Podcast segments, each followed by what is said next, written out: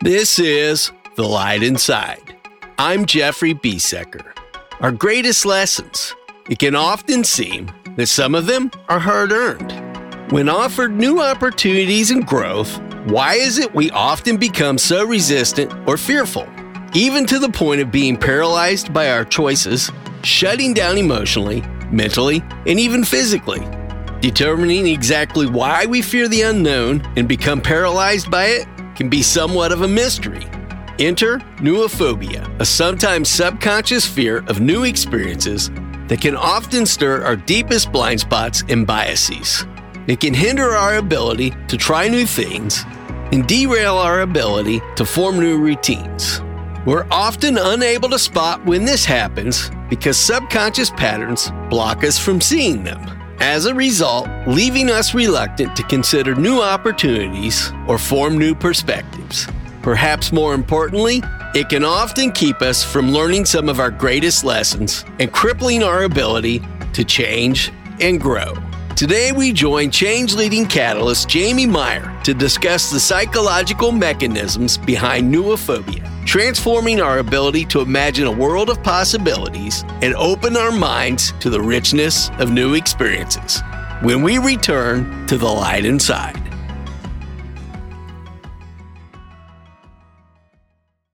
We'd like to offer a shout out to our affiliate matching partner, Podmatch.com. Podmatch is the revolutionary podcasting matching system driven by AI. As an industry leader in podcast guesting and hosting, they are a go to solution for creating meaningful podcast interactions. Podmatch.com makes finding the ideal guest or host effortless. Stop by and visit our affiliate link today at www.thelightinside.us. When studying the motivational factors that drive our habits, business theorist Alasdair White coined the term comfort zone to describe a common bias experienced when a person becomes rooted in familiarity. As a result, we become limited in personal growth and inhibit our adaptive responses to new experiences. To some degree, we all seek the certainty of both comfort and familiarity. Consistency acting like a calming salve. Change naturally invites risk, often making us uncomfortable in situations where the outcome is uncertain. Status quo bias is a cognitive bias steeped heavily in emotion. This tendency to keep things the way they are can have a considerable effect on how we behave in virtually every aspect of our lives. However, unhealthy risk can also become a liability and even a direct harm to our well being. How do we engage factors like healthy fear and healthy risk? Allowing us to move beyond the reluctance we often feel towards new experiences, ideas, and information. Instances that often keep us stuck in our perspectives and inhibit our ability to create effective change. In her unwavering commitment to help others catalyze change, Jamie Meyer has made a career out of helping her clients navigate the distress we often feel during that uncertainty. Jamie, I'm excited to share a discussion exploring the subconscious and unconscious behavior patterns that hinder us from embracing new experiences or impede our ability to learn new information. If you would, Jamie, briefly describe how neophobia affects our lives when we encounter new ideas or experience unfamiliar situations. I am very excited because I am not technically inclined in the psychological space, but this speaks to me on a very personal level because I've lived most of it. So I'm interested to explore it and also explore it with the difference because all the information you sent through was very clinical and very research orientated, whereas I'm looking at it from more of a lived it, worked it out myself kind of perspective. So I'm interested to see what comes of that conversation. It'll be interesting. You know, and therein, I think sometimes lies some of our difference where just that difference in approach can influence and change how we approach just even the whole function and form and finality of it sometimes. Absolutely. So I am interested before we start what your interest in this scope is. Like why this podcast, why exploring these very prevalent mental or emotional capacities in society? Ultimately going back to when I was five, six years old and started first becoming aware of cultural difference, especially racial difference. Mm-hmm. How we start to form some of those. And I think that was some of my early interest in why we differ so much in our perspectives as human beings. It was something innate within me at that young age of saying, although this person might have a different complexion, although they might have a different cultural background, a different history, why do we treat that so differently? And I think that ingratiated itself in my implicit memory to make that a wow. central ah. focus of life. You know, I can pinpoint that as a core value now as an adult. I know where I started to see and witness that around that age, but that was kind of a key factor was observing those human relationships and interactions. Where do we start to form differences that divide us? That's so incredible that you were aware of that at such a young age, particularly yeah. because my experience in Australia, we never had that dark line. Like, I mean, I grew up in a very already accepting multicultural country, and there was no real, outside of our Indigenous people, there was no real experience of that ingrained generational passed down divide, I suppose. When I first came to the US and witnessed it, it was actually quite is like having somebody throw a bucket of water on me. Yeah. Just the, the the way that and, stench and of colonialism. well, but it's not, and it, it, wasn't a bad thing. I mean, it's not like I don't say that in a bad way, like you know, yeah. Americans are, are, racist or anything like that. And it's not that I even witnessed outright racism or that I would yeah. consider it racism. It, it was more like the training of each race that they had in relation to each other, like the direct perception that they automatically had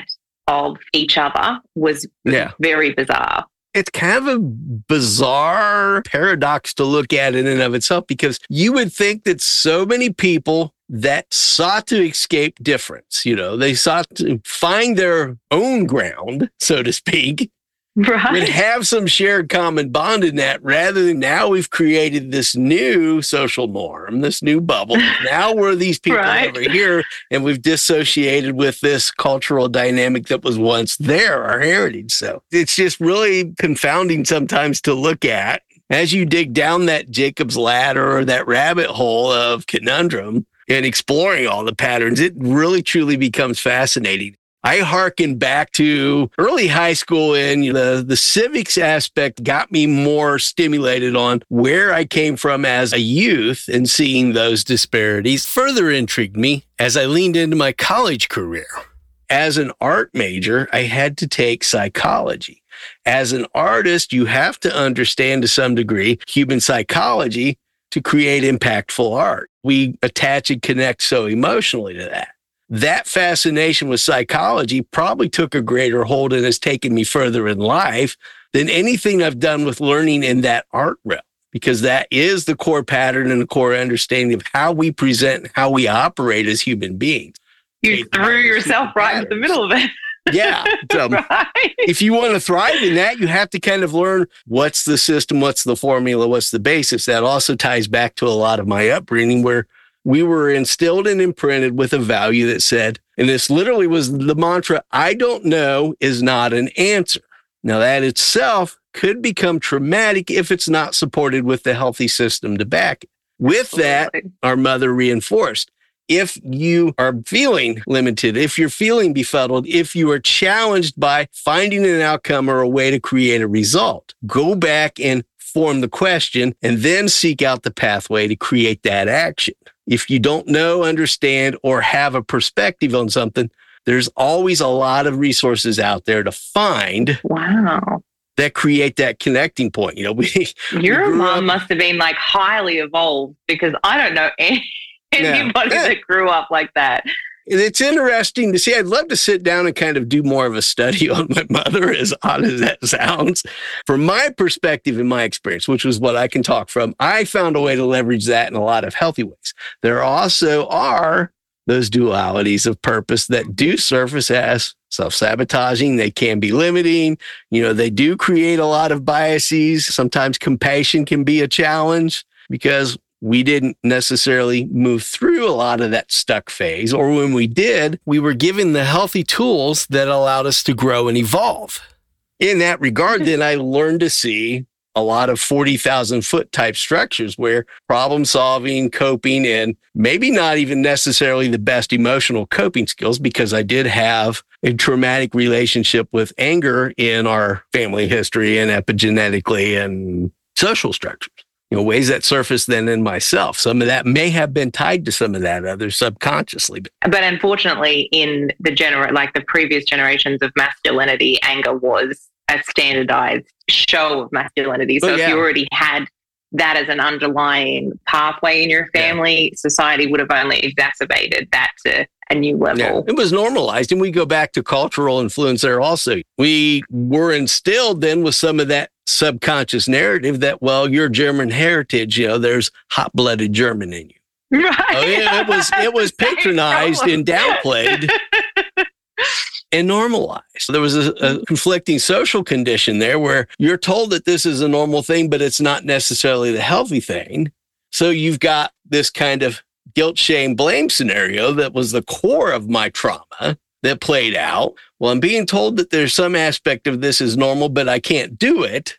Which is conflicting for a child brain because you don't have the logic skills to wrap around it. Some of that was also subconsciously influential on why I started approaching problem solving. Here's a conundrum for me at a young age. My brain was already in a mode. How do I figure my way out of this problem?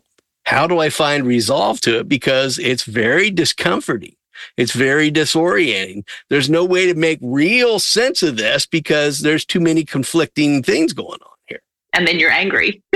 and then you're angry, which further conflates it because emotionally you're off, bounced, and unsettled. You know, then you weren't reinforced, or at least from my experience, I didn't feel and gain that reinforcement of, well, now the anger is being shamed in my eyes in my traumatic experience with it. I see through society where I'm told at home it's normalized. It's a, a family thing because your grandfather started the trauma and his grandfather before that. And there's a family history. So there's your epigenetic trail. It's easy for me to spot it because it was pointed out plain as day. Now, when you then meet that concept of epigenetics, it's easier to dissect it because you've been shown the path. There's just not a logical way to, you know, it's like running through a gauntlet. and trying to find yeah. it, like it's like the chicken, it becomes a chicken and the egg scenario. Like, yeah, where totally. did it start? Well, I mean, it started from the minute you were born because it was the example that was set for you in your reality. Human behavior is never that black and white, or seldom that black and white. There again, you know, I'm kind of deducing it down itself. By and large, it's infinitely complex. We're scared of that word, aren't we? and we can be until you learn to attune to it. Like I said, I did have kind of a jump start because we were taught to seek out that kind of information. So I'm now biased in my skills, in my traits, and how my experience plays out in that. So now I have that challenge again of how do you compassionately meet others in that space? So you have to learn to kind of somewhat downplay it in yourself or embrace it and find a way to support somebody else to meet through that space and go through it. And it is very hard when you get to a certain point to remember the phases that you went through to get to your point and then be able to communicate back on that level when you don't utilize those mechanisms anymore in yourself. Yeah. You know, there again, it goes back to that pattern of reinforcement that big words, big ideas, big problems, you know, all of those enormities we create in life don't have to be overwhelming.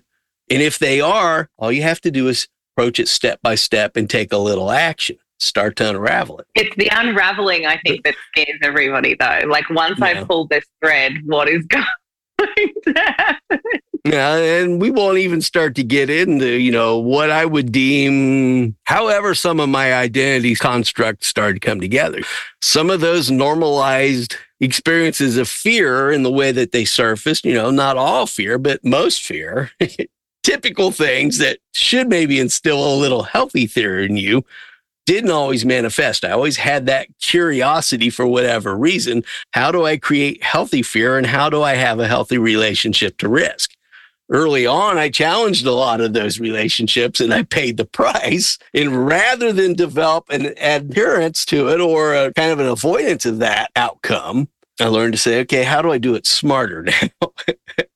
and I still don't always, you know, just just two summers ago, I found myself pushing a mountain bike two miles out of a woods after fracturing several vertebrae and breaking multiple ribs. You know, Oh, my huffing through goodness. pain. But I'm out there. I had my cell phone in the car, no way to get out. And like, I'm definitely not lying down and sitting in the woods injured. I didn't know the extent of my injuries then, other than it hurt like hell. And I wasn't going to lay there and wait for something else to happen. Get out of here. I mean, I think that's fairly healthy, honestly. Well, yeah, the, the situations that got me in it was the part that was maybe not the healthy assessment of risk. You know, with age and wisdom, I'm going across a little. They call it a skinny because it's like literally about a maybe eight or nine inch wide bridge across the gap. It wasn't more than three feet off the ground, but when you're on a bike, you're already up my Three height, feet. uh, Then you're uh, three four feet. Another two foot. Mhm. Yeah, so I'm already, you know, six, eight feet off the ground and following directly onto my chest and my cranked back head and neck. Oh, my I'm lucky goodness. I didn't break my neck. Medical staff, you know, said, well, judging from what you're describing, you're lucky you walked out. You may have risked death. because had you broken on your right, instead of your knees. or severed something in your spinal cord, which in the area you were at was a very real likelihood. so I've now reconsidered with healthy risk how and where I ride my mountain bike. And I paid a year and a half journey of getting fully back and recovered. Luckily, I did walk out, but there was a lot of lingering recovery. Anyhow, I can that's, imagine. that's a long story diversion from where we started. no, but it does tell me a lot about you. I actually remember listening to this relationship psychologist. She's a woman, and she was saying that she was very lucky that she grew up in a strict Islamic household that had money. Mm. Because based on her personality type, if she had grown up anywhere else, she would have 100% been a criminal because she was not afraid of anything. You know, like she'd stare down a gun. She had no respect for authority. she, you know, there was no, she would have got herself in a lot of trouble. I found that an interesting self-analysis and and yours is the same that you would Yeah. literally get yourself into so much Yeah. trouble It- it- it's a wonder I survived many things, and I'll leave it at that. But it's also, you know, there again, I'm atypically bound by some of those normal constructs. And it can be sometimes a blind spot where you change so frequently. What is really that underlying factor that's causing you to change? Do you maintain and make sure you keep a healthy eye on that? Sometimes do you feel you do it to avoid things, or is it just that natural curiosity, or you kind of reach that evolution where there's a next step and you just comfortably step into it? i agree from the perspective that i use Yeah. like avoiding something but i actually don't believe that there is an end point so I you know like i think the end, the end point is death right? So like at what point do you say okay well i'm entirely involved and enlightened because by the Yeah. time you get to that point you're actually not. So I, yeah i don't i think it's such a stigma that change is a bad thing because we need the known and all that sort of stuff so strongly. So I don't necessarily think, as long as you're not avoiding something by changing, that there is a point where that ends. Therein lies that paradox. Like everything else, complexity can slip in. I'll leave it at that we could talk for an hour or two just on that. about not, about something that we're not even supposed to be talking about. Jamie, leaning in today, could you share with us a short textbook explanation of neophobia and how this subconscious pattern might also be closely linked to our need for familiarity? I don't know about a textbook description because I'm not really into textbooks, but it is literally the description of needing to be or have a familiar environment and being afraid of moving out of that familiar environment because we don't understand what's outside of that space. So, looking at that, psychological comfort or mental state of calm and well being is crucial for emotional modulation, fostering those environments conducive for healthy, optimal emotional regulation.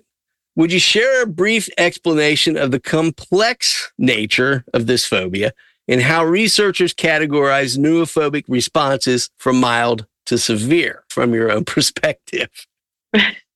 yes, because again, I'm not a researcher. I'm not going to pretend that I have all that information. But essentially, the comfort zone, I mean, it's described to create a space where we're unchallenged or have a low risk or low stress levels. I don't particularly see the comfort zone that way and the way that it presents in that space. I think that we create a comfort zone in the known with stress levels and anxiety triggers that we know how to navigate. So, being in a comfort zone doesn't necessarily mean that you're in a healthy space because you understand the known reality that you have. It simply means that you recognize a set of tools that you yourself have to navigate those stresses and those challenges. And so, essentially, that presents in a variety of different forms. It can be as small as hesitancy or as mild as needing an extensive amount of information before making a decision or understanding a new area of life or concept, which in retrospect probably does help. because if we have no extra information, we just dive off a cliff or ride up a hill and fall off our mountain bike. Um, but then it can, a more severe case would then completely inhibit anything in being able to process anything new. So we shut down or completely reject anything that we don't understand or have any previous exposure to. The factors driving our human behaviors and the resulting outcomes are inherently complex. If you would, Jamie, can you share your insights on how the comfort zone bias might prime individuals to frame discomfort as the sole pathway to personal growth? I think it plays out in the idea that we think we're safe and it's not necessarily a safe environment. And that's what creates the discord between a comfort zone and psychological comfort is that we can have a comfort zone in a very unhealthy environment. And, and we can continue to perpetuate that environment. So we have that bias.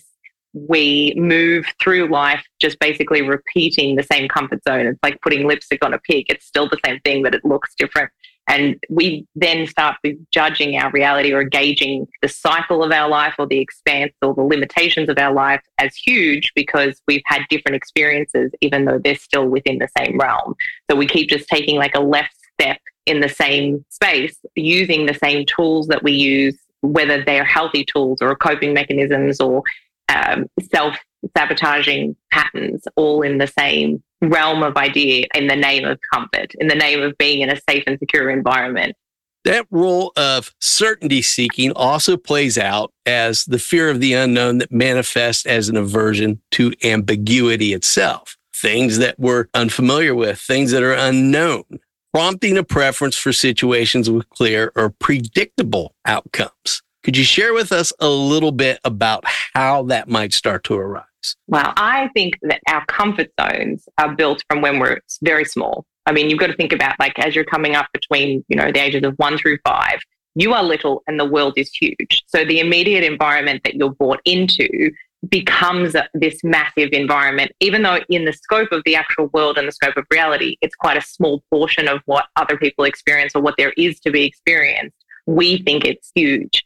So we define everything moving forward based on the immediate reality we have. That comes from preferences and biases of the people that are around us that instruct us in certain ways that the world is this way, or we believe this, or we act in this respect towards certain things. So the preference to that space is innate from when we're small. And unless we have something that kind of starts nudging us out of that space, whether, you know, we travel or our parents move or that we don't actually have any exposure to anything else. So trying to correlate then something that's completely different or unfamiliar and put it in that space is trying to fit a square peg in a round hole. So often then we're looking at that active exposure, which surfaces as a psychological subconscious bias known as mere exposure effect where we start to then form that imprinted habit or pattern of searching for that familiarity. What impact do you feel biological and psychological factors like genetic predispositions, neural processing, and past experiences have in reinforcing the patterns of neophobia? We tend to judge everything that we come across as a past experience. We use all of our previous information to make an assessment on a new experience, whether that new experience has the potential to be different or otherwise. And so essentially, we self perpetuate the outcome by judging it based on our previous experiences. And so then those previous experiences are usually prefaced by our genetic makeup or generational inheritance of ideas around things. And so that becomes like a chicken before the egg thing, which one starts to influence the next And again, staying in that comfort zone, we create a predictable outcome by continuing to lean on past experiences and not being able to look at any experience, even one that we've experienced before, as a new opportunity for something different.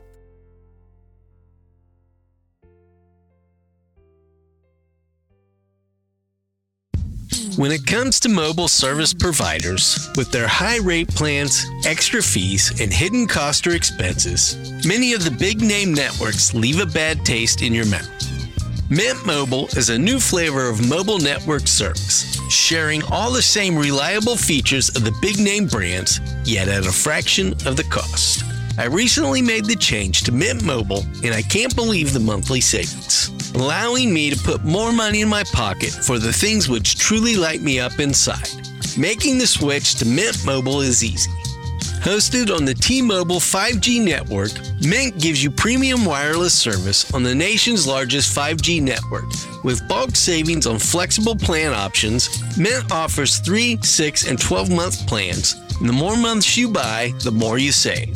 Plus, you can also keep your current phone or upgrade to a new one, keep your current number or change to a new one as well, and all of your contacts, apps, and photos will seamlessly and effortlessly follow you to your new low cost Mint provider. Did I mention the best part? You keep more money in your pocket. And with Mint's referral plan, you can rescue more friends from big wireless bills while earning up to $90 for each referral. Visit our Mint Mobile affiliate link at thelightinside.us forward slash sponsors for additional mobile savings or activate your plan in minutes with the Mint mobile app. The illusory truth effect is a cognitive bias where repeated exposure to a statement or idea increases its perceived truthfulness. The more we hear something, more likely we are to believe it, even if it's false. This subconscious pattern, deeply rooted in our conscious processes, can play a significant role in shaping our attitudes and responses to new experiences. To connect the dots between the illusory truth effect and neophobia, let's turn to Daniel Kahneman's groundbreaking book, Thinking Fast and Slow. Kahneman introduces the idea of two thinking systems System 1, which is fast, intuitive, and often influenced by biases, and System 2, which is slower, more deliberate, and analytical. When it comes to neophobia, the illusory truth effect operating within System 1 can contribute to a heightened resistance to change. Our brains, seeking familiarity and perceiving safety, may be more prone to reject new ideas or experiences, simply because they haven't been encountered more frequently. Understanding these thinking systems offers insights into how our subconscious patterns can influence the likelihood of neophobia throughout our lives. Troubling, this even happens when we should know better. That is, when we initially know that the information is false. 95% of our thoughts are subconscious. Perhaps at some point in your life, you may have heard this statement, yet here's the thing it's unfounded. There's no substantial evidence to support the claim. You guessed it, a theory formed about the subconscious habits of the human brain based largely on unsubstantiated subconscious conjecture. The theory that 95% of our thoughts are subconscious is not firmly supported by rigorous scientific research. While it is true that a significant portion of mental processes occur at a subconscious level, the specific percentage, such as 95%, lacks empirical evidence. So, where did this concept of conscious percentages originate? The Zaltman metaphor elicitation technique, also known as ZMET, is a marketing research tool. Developed by Gerald Zaltman at the Harvard Business School in the early 1990s as a theoretical assessment technique. In a 2006 Harvard Business Review interview, where Zaltman rather offhandedly speculated that probably 95% of all cognition, all thinking, that drives our decisions and behaviors occurs unconsciously. The theory elicits both conscious and especially unconscious thoughts by exploring people's non literal or metaphoric expressions. As Zaltman described it, a lot goes on in our minds that we're not aware of. Most of what influences what we say and do occurs below the level of awareness, and that includes consumer decisions. This statement has been repeated often throughout our cultural vernacular, so we believe it is fact. Understanding these subconscious factors is crucial for promoting critical thinking and perceptual fluidity, helping us to navigate the vast amount of data and information we encounter, and ultimately making more informed judgments. Jamie, those subconscious patterns significantly shape our decision making, our perspectives, and thinking systems as we ingrain habitual responses, biases, and mental shortcuts. In regard to neophobia, would you share a few specific pattern biases and heuristics that start to surface in how we form our ability to consider new and opposing perspectives?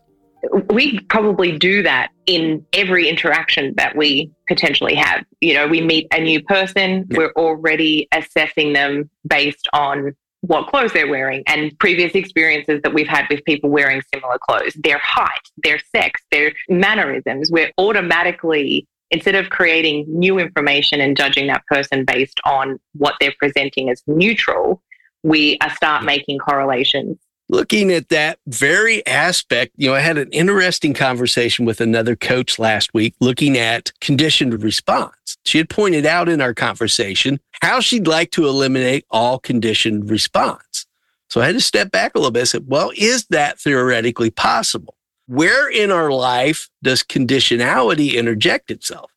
And is it possible to cocoon ourselves in a bubble that removes us from those conditions. You know, where does conditionality touch our lives? We're conditioned to get up and care for ourselves every day. There's a conditioned response. We can't remove that in many regards because that's a healthy response. As we look at the opposite end of that spectrum, then we have things like social conditioning, where we're influenced in pattern in ways that can butt up against our self concept. So, therein, we look at is conditioned response beneficial or adverse? I suppose it completely depended on the conditioning.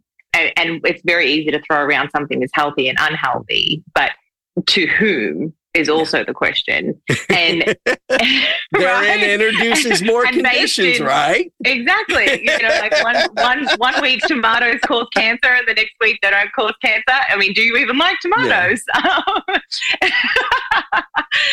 so I think that the conditioned response the externally taught conditioned response needs to be evaluated. And I think it's just a matter of questioning whether or not it does, in fact, meet with the integrity of our self image. But then, how conditioned, externally conditioned is our self image? And it, that becomes a rabbit hole of how you get to the place where you completely understand your self identity without externality, and then how you then create conditioned responses based on your level of self rather than adopting them.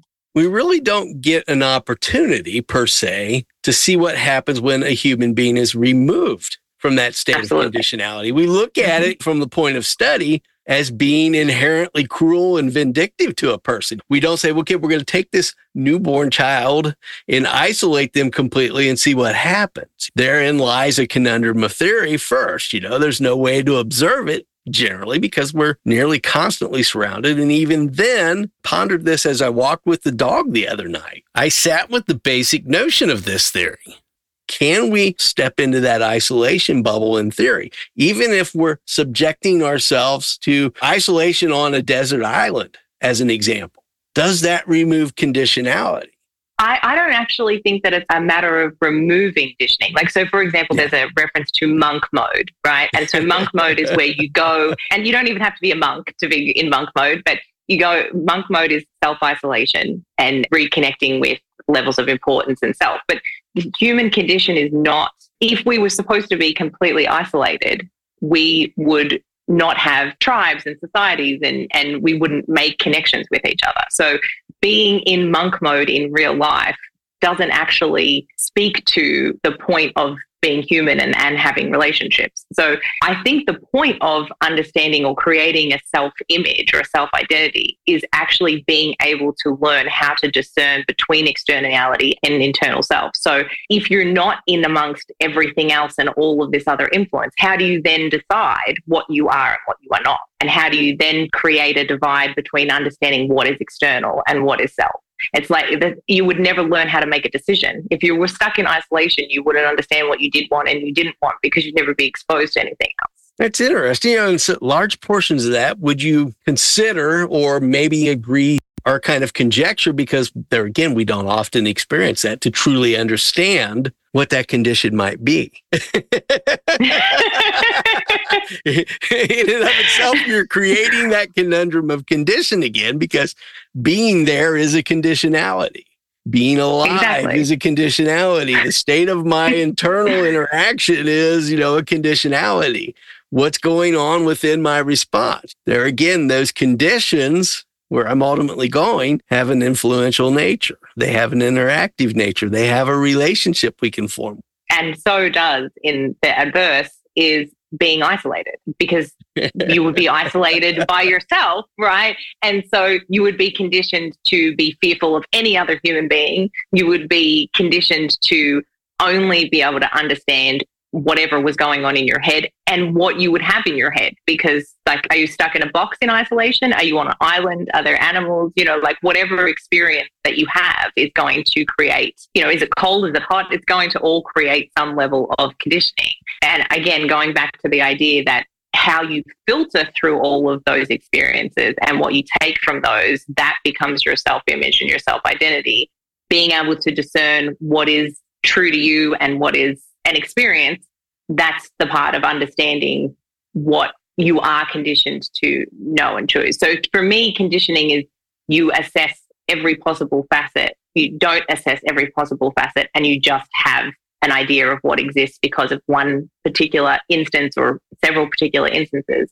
Being able to discern whether that is your identity or not is the choice to question this is not the only experience. There is 50 other experiences seeking out that information and then deciding for yourself what then you identify with. So those situations themselves, as we're speaking of selves and constructs of self, can present ambiguity and uncertainty.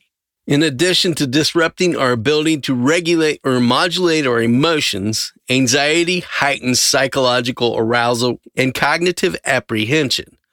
Jamie, in what ways does this illusory truth effect trigger emotionally avoidant coping mechanisms that may cause us to cognitively discount outside or contrasting perspectives?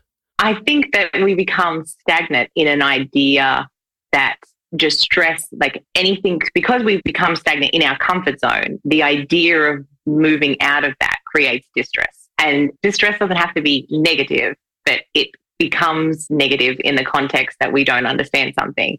And so we actually begin to shut down. And we have words, we have labels for that in society, like, oh, I'm just stubborn, or I understand this, or, you know, I was brought up this way. And so we cling to those labels of ourselves or these portions of conditioned self identity that dismisses or rejects anything outside of that. We then become conditioned, I suppose is still a good word there, and and numb to that level of stress, right? So we we get so used to and accustomed to that level of stress that we don't need to expand our perspective because we're already in a state of stress.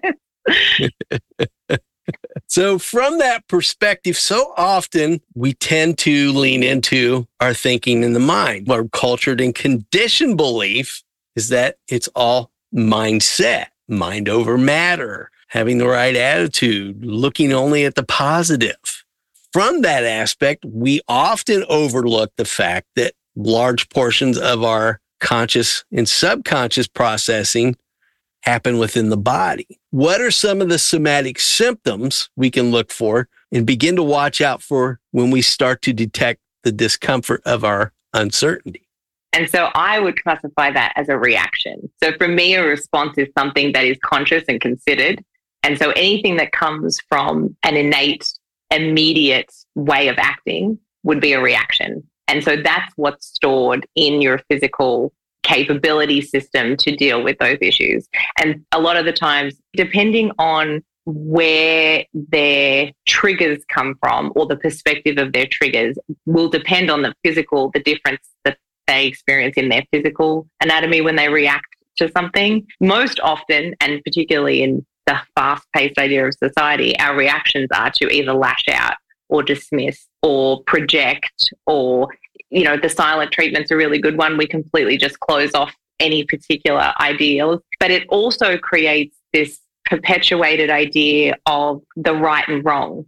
Like if, if somebody is automatically presenting me with something new, it's something that I don't know, so it's wrong. And there then becomes a, a verse of what is then the truth in all of that because I think I'm right and you think you're right and we both think the other is wrong. and so the conversation doesn't progress anywhere and the experience doesn't progress anywhere and you know whatever opposing sides of it just go back to their respective belief systems or their comfort zones without actually challenging themselves and so the, the part of that conversation that becomes the problem is that it's not that we're challenged by another person's perspective or a new experience. It's the fact that we will not challenge ourselves. And so our reaction is created by not wanting to challenge ourselves. Often we're not, I say trained, it sounds a little bit kind of conditioned and subjective itself. We're not often instilled with the skills and assets that allow us to know and learn that about ourselves. You know, our upbringing environments don't always reinforce those habits. Let me put it that way. Nor does society. I mean, we're having this conversation like society, you know, everybody should know these things. They shouldn't because most often yeah. they're not taught as tools. Yeah, from my experience, and there again, that's subjective, it becomes one of the most widely maybe misunderstood or underrecognized patterns. Just simply being able to name our emotions when they arise can be such a monumental task for a lot of us. Or even how pigeonholed those emotions are. I mean, if you ask somebody like what emotions they think they experience, they probably can name, say, 12 and there's well, 500 different levels, right? That's probably, if I were to go by just my general experiences, you know, even working within clients tends to be fewer than that. You know, even when pressed, a lot of us tend to shut down and not even engage with those emotions to be able to identify with them. We form that resistive wall. We form that avoidance. We start to suppress. We start to push that down into the neural system where we become activated, where our ability or response simply becomes reactive. Absolutely. And then, not to mention, I mean, everybody would think, you know, like happiness has a positive connotation, but that is entirely dependent on your upbringing. Because, you know, if you were happy in a family of people that were not happy, that would have been squashed. That would have been a bad mm. feeling to have, right? So, not only do we not understand the full spectrum of emotional rate that we can have, but we also have our own specific connotations to what all of those look, feel like, and, and should present like. And that's interesting to point out happiness. That's one of our more common emotions we go to. It's one of them we feel we're most familiar with. Culturally, very often we're reinforced, I'll say taught, reinforced that that's a constant state. Yet when we study our emotionality, most emotions, the actual emotional stimulus only last for a few milliseconds to maybe upwards of 90 seconds. And then it's fleeting. The initial response is gone. Anything after that time is a choice, right? So they yeah. say like the anger should last 90 seconds. If you're still angry after 90 seconds, you're actually choosing to be angry. you know, and then that becomes a little subjective, you know, and there again, certain parts of that we're choosing, but large portions of that as that anger, you know, we talked in our pre-call. I'm going to bring that into the conversation tonight. But as we talk, that anger when it arises. If we start to form that disconnect and suppress it or avoid it for any reason, the energy doesn't just go away. The energy travels through its arc and actually is reinforced through your central nervous system and stored throughout our body. You know, generally the interaction is happening through the autonomic ladder. We'll keep it at that because I don't want to divest this whole conversation and dissecting it all night. But large portions of that, to get to the point, are unconscious.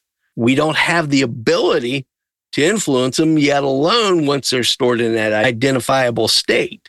They're not in our conscious awareness. So it becomes assumptive. Looking at stress, stress is not necessarily emotion, and stress itself is an ambiguous con- concept. You know, okay, what is stress itself and what does it actually feel like? Just stress. Now, how would you describe that? But see, I see stress as a reaction. Yeah. So stress is a reaction yeah. to what you're previously describing, where we are not processing a level of emotion. And so when I say that, like after that 90 seconds, whatever emotion you're feeling is a choice, it's more that you are no longer subject to a chemical reaction in your body.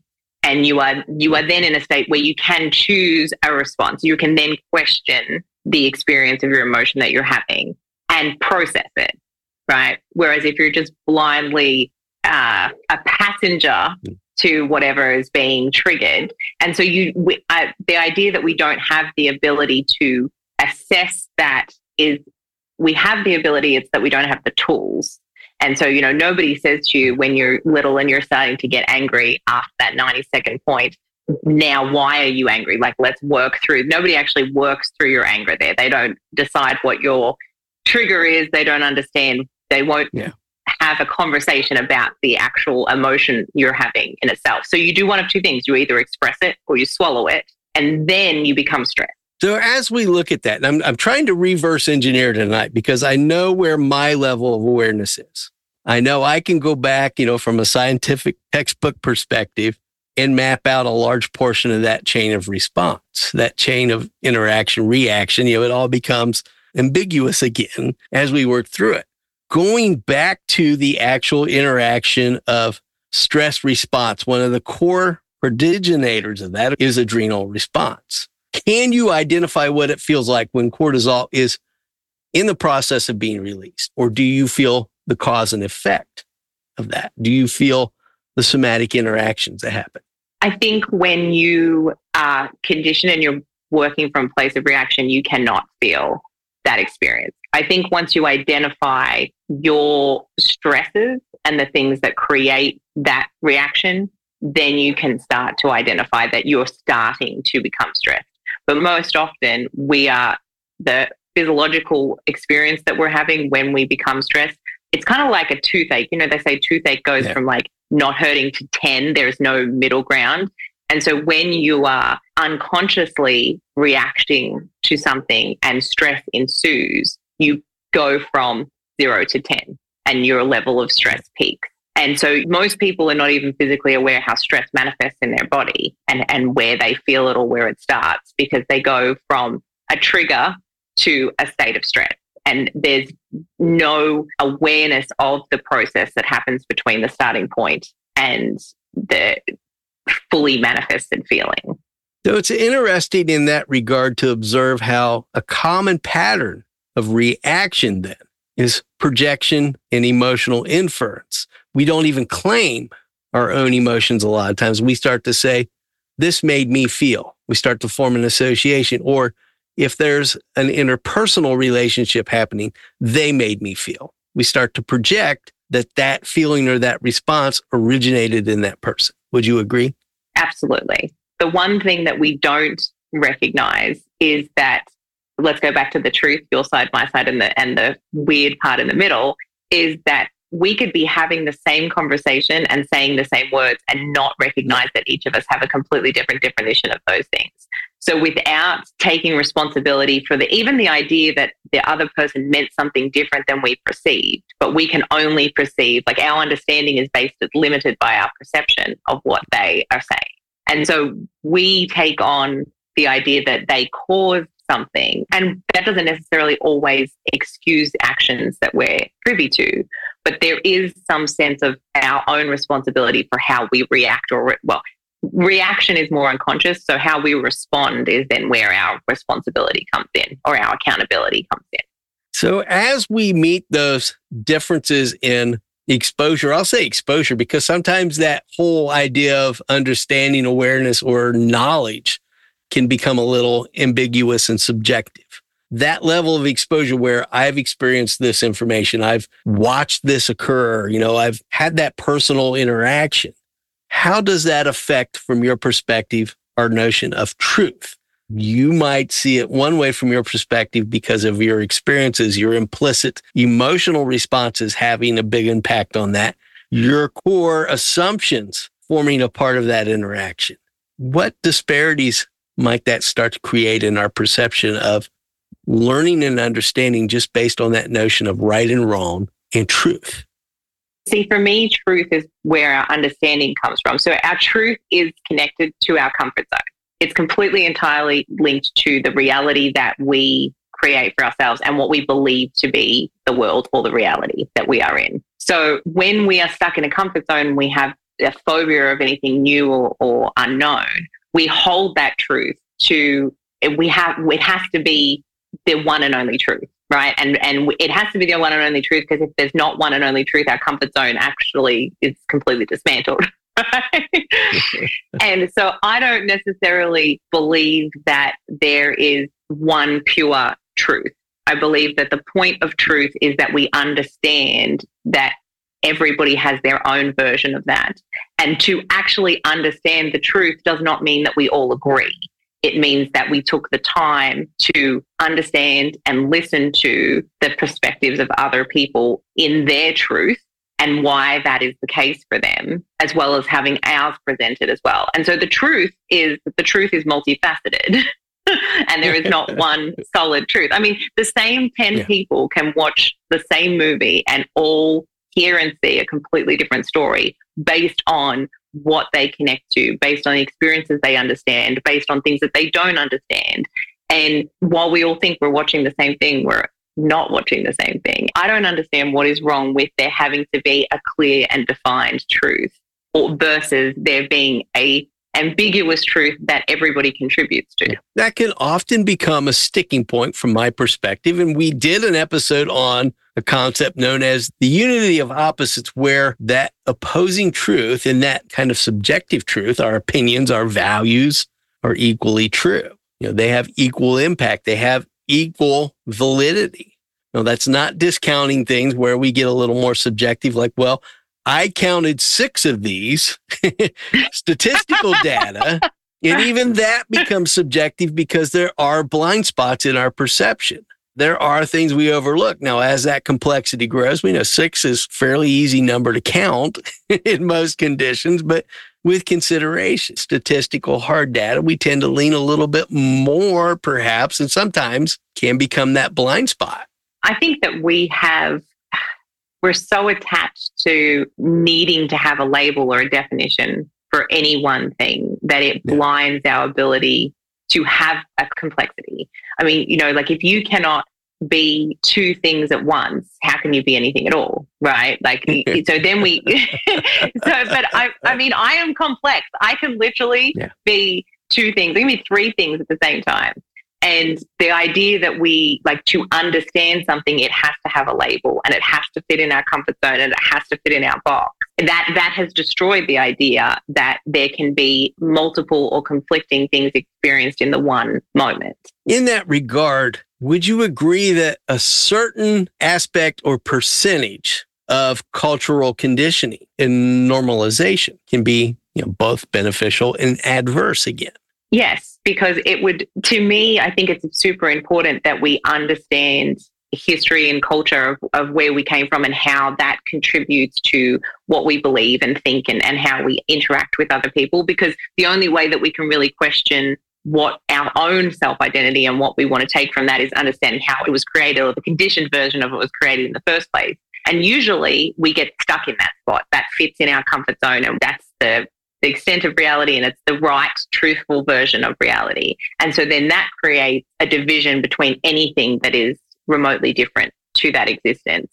However, being able to understand our own should lend to understanding that somebody else has that same version that is different. They have been brought up to believe that their reality is the size of that same bubble, but the inside of their bubble looks different. And that should then perpetuate our ability to understand differences. For some reason, we're taught that we have to understand differences to make sense and find some kind of correlation between yeah. those differences. Instead of just accepting that something is different and that it can be right and true and, and own in its differences to ours. And so I think we need that level of understanding of, of our culture and our heritage and ourselves to better understand other cultures, but there is a gap between where we see understanding that and recognizing it as equal to what we believe is a reality. therein we kind of get into levels of social dynamic going back through our evolutionary arc. You know, it was kind of important to say that thing there is a bear and it will kill you. there has to be some level of subjective truth to that. That's a shared mm-hmm. cultural and diverse normality. But see, here's the thing for me, and I completely agree with you. But just to go a little bit further than that, who said the bear will kill you? Right? Will the bear only kill you if you throw something at it? Will the bear kill you? If, you, you, know what I mean? Like, will the bear kill you if you attack it? Yes. Will the bear actually yeah. truly kill you? And so now, I mean, millions of years later, after bears, right? And the bears then conditioned to attack humans because we hunt them. yeah. Because if, if you go out to, if you go hunting in, you know, the Alaska or, or somewhere more remote, animals are not even spooked by humans right? They look at humans are kind of like this unknown entity that they're curious about because they don't see a ton of uh, humans, you know, they're not in the middle of civilization. Whereas if you have an animal in the fields of Omaha, Nebraska, he's far more conditioned to like the car's going to hurt it or that this guy with the weird thing and he's going to shoot me because I'm dinner, you know, like, so at what point was the bear killing the human yeah. actually a response versus a reaction or a conditioned belief that it's dangerous. So when we poke the bear, what generally happens? My son's going to love this part. When we poke the bear, what generally happens? I mean, we're usually going to get eaten, right? If so, if we, and that's statistically the, maybe. It's just, it's, it's, this is a principle I brought my son up on: is don't poke the bear. You know, generally, if it's not bothering you, don't create the point that bothers. Don't oh, instigate. See, then that's interesting because that's how relative is that, right? Yeah. Like, okay, yes, don't poke the dangerous yeah. animal that potentially has teeth and will bite you. But like, do you not poke your internal bear? Do you not poke the thing that should be niggling at you? That you know, like you yeah, just keep, no, like, then you get back to context. I'm, I'm deflecting now. It comes with a lot of context, and I know I'm deflecting. I can acknowledge that from my limited introspection that now I'm deflecting a little bit because I was trying to subjectively load that point. It does become subject then to conditionality.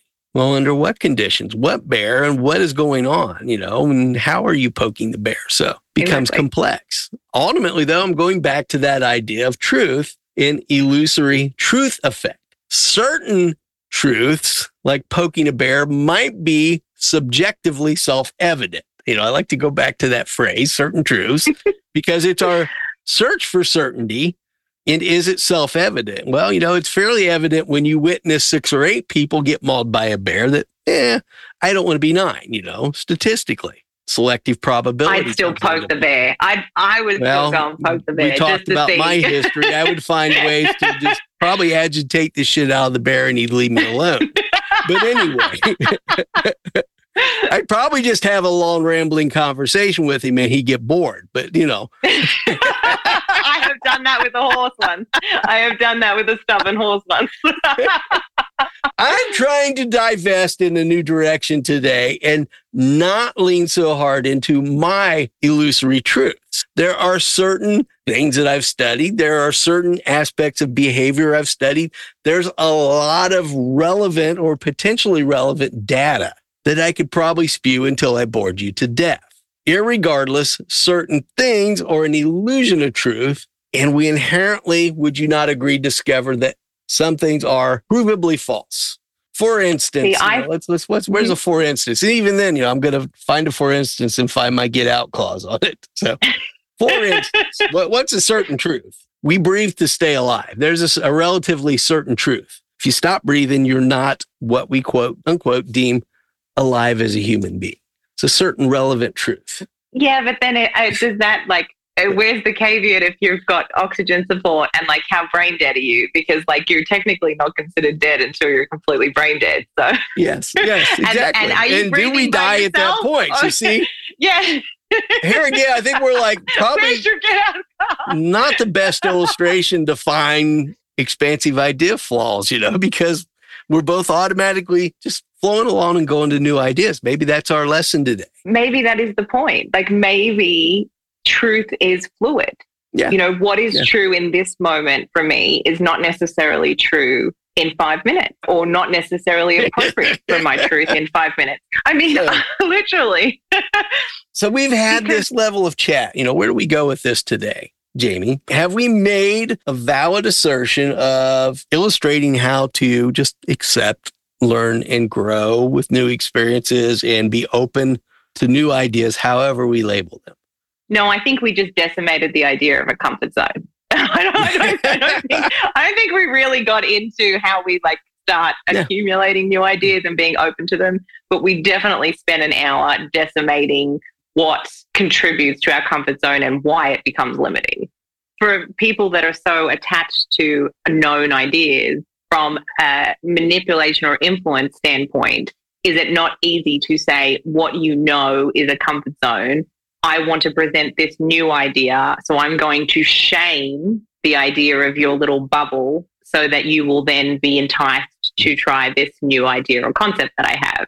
And because we are habitual in nature and we do like the things that we know, it's essentially just to prey on what we don't understand, we fear, yeah. right? And so it basically just manipulation, marketing by fear. And predominantly, fear is one of the greatest driving forces in the world. We don't do something because we're scared. We do something because we're scared.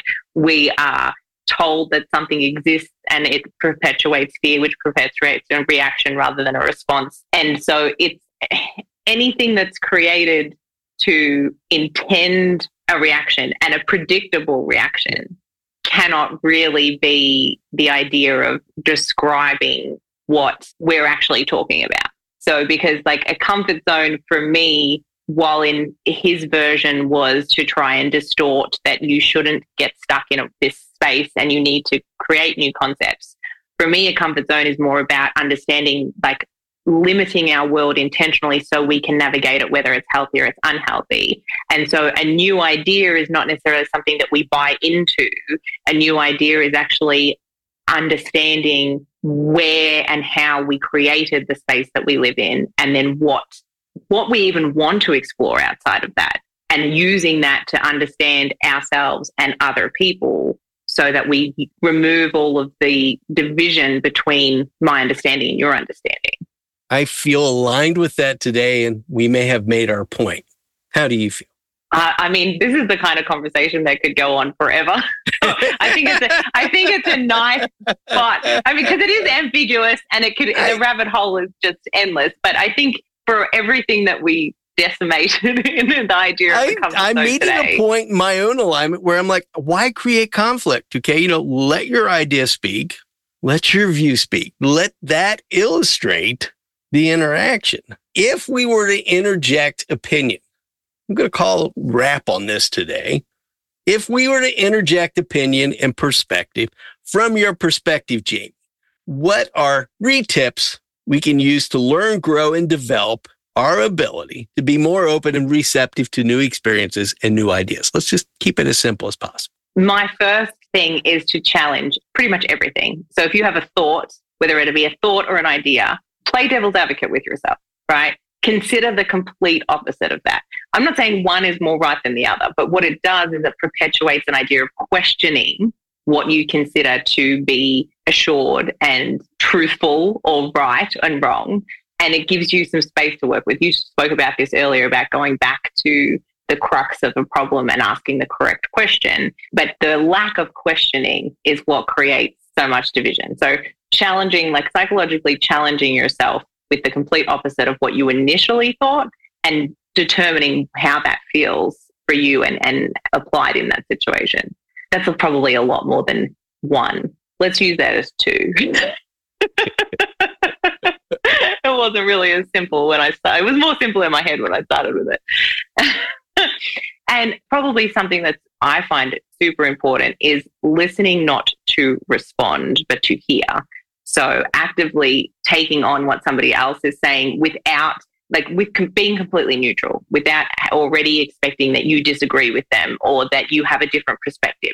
Just hearing them in themselves it does a couple of things. One it creates a, a bigger connection between the person you and the person that you're interacting with but it also in a way actually opens your own bias or your own perception in naturally challenging it because you're not already dismissing it or dismantling it with in, in your mind while they're talking or finding a way to argue with it.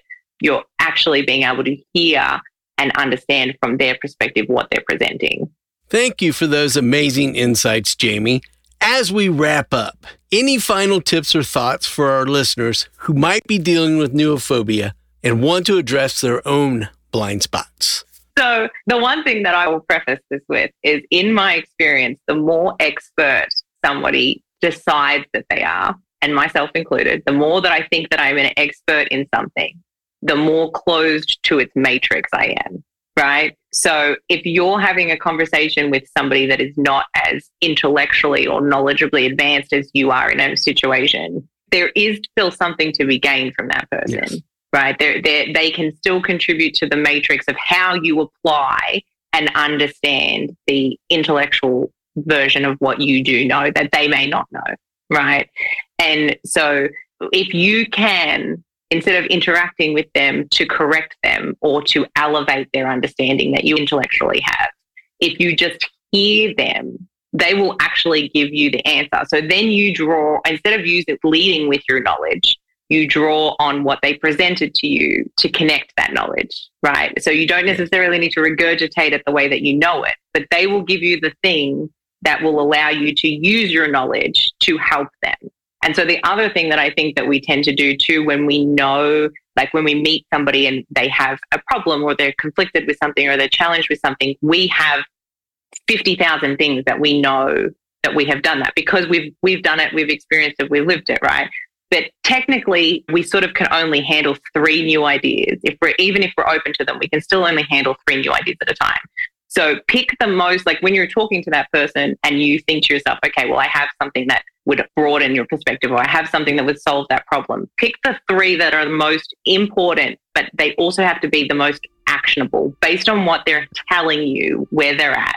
They're not going to be able to, you know, if they've never run a marathon, they're not going to be able to go and do a triathlon. So give them the thing that's the 100 meter sprint that they can actually build something tangible off. They can go from 100 meters to 200 meters instead of they're not going to parachute out of the plane all the way. So, thank you first and foremost for that valuable feedback. I know that process itself can be very discomforting for us to just simply open up and listen to feedback without the need to try to answer and resolve it from your perspective. So, I thank you for that to consider today for my growth and knowledge. Looking at that idea of being able to fix others' problems or that tendency to want to fix others' problems while we overlook our own. You mentioned finding that one nugget to take away that might grow. I'm going to leave that out there with the idea of the Solomon's paradox, which is simply that idea we just talked about. How we can often intuitively see our own answers in other people by how we answer their problems. Yet we overlook it a lot of times and we know that information inside. That's my nugget today. Thank you, Jamie, for sharing so much knowledge and wisdom with us today. And thank you for creating that space where I could simply step out of my own way and allow your light to shine. thank you for having me and for this rabbit hole conversation. And I do really, I, I, it has not been lost on me that before starting this, you said that you would jump all over the place and you would try to keep a structure. And I challenged myself to be able to keep up because I said it was my superpower. I think I did pretty well. Thank you, truly, for sharing from your open heart today. This truly has been fun. This has been fantastic. Thank you very much, Jeffrey. I really appreciate it. Comfort in our truths can often become our greatest blind spot, leaving us cemented in our subconscious limitations.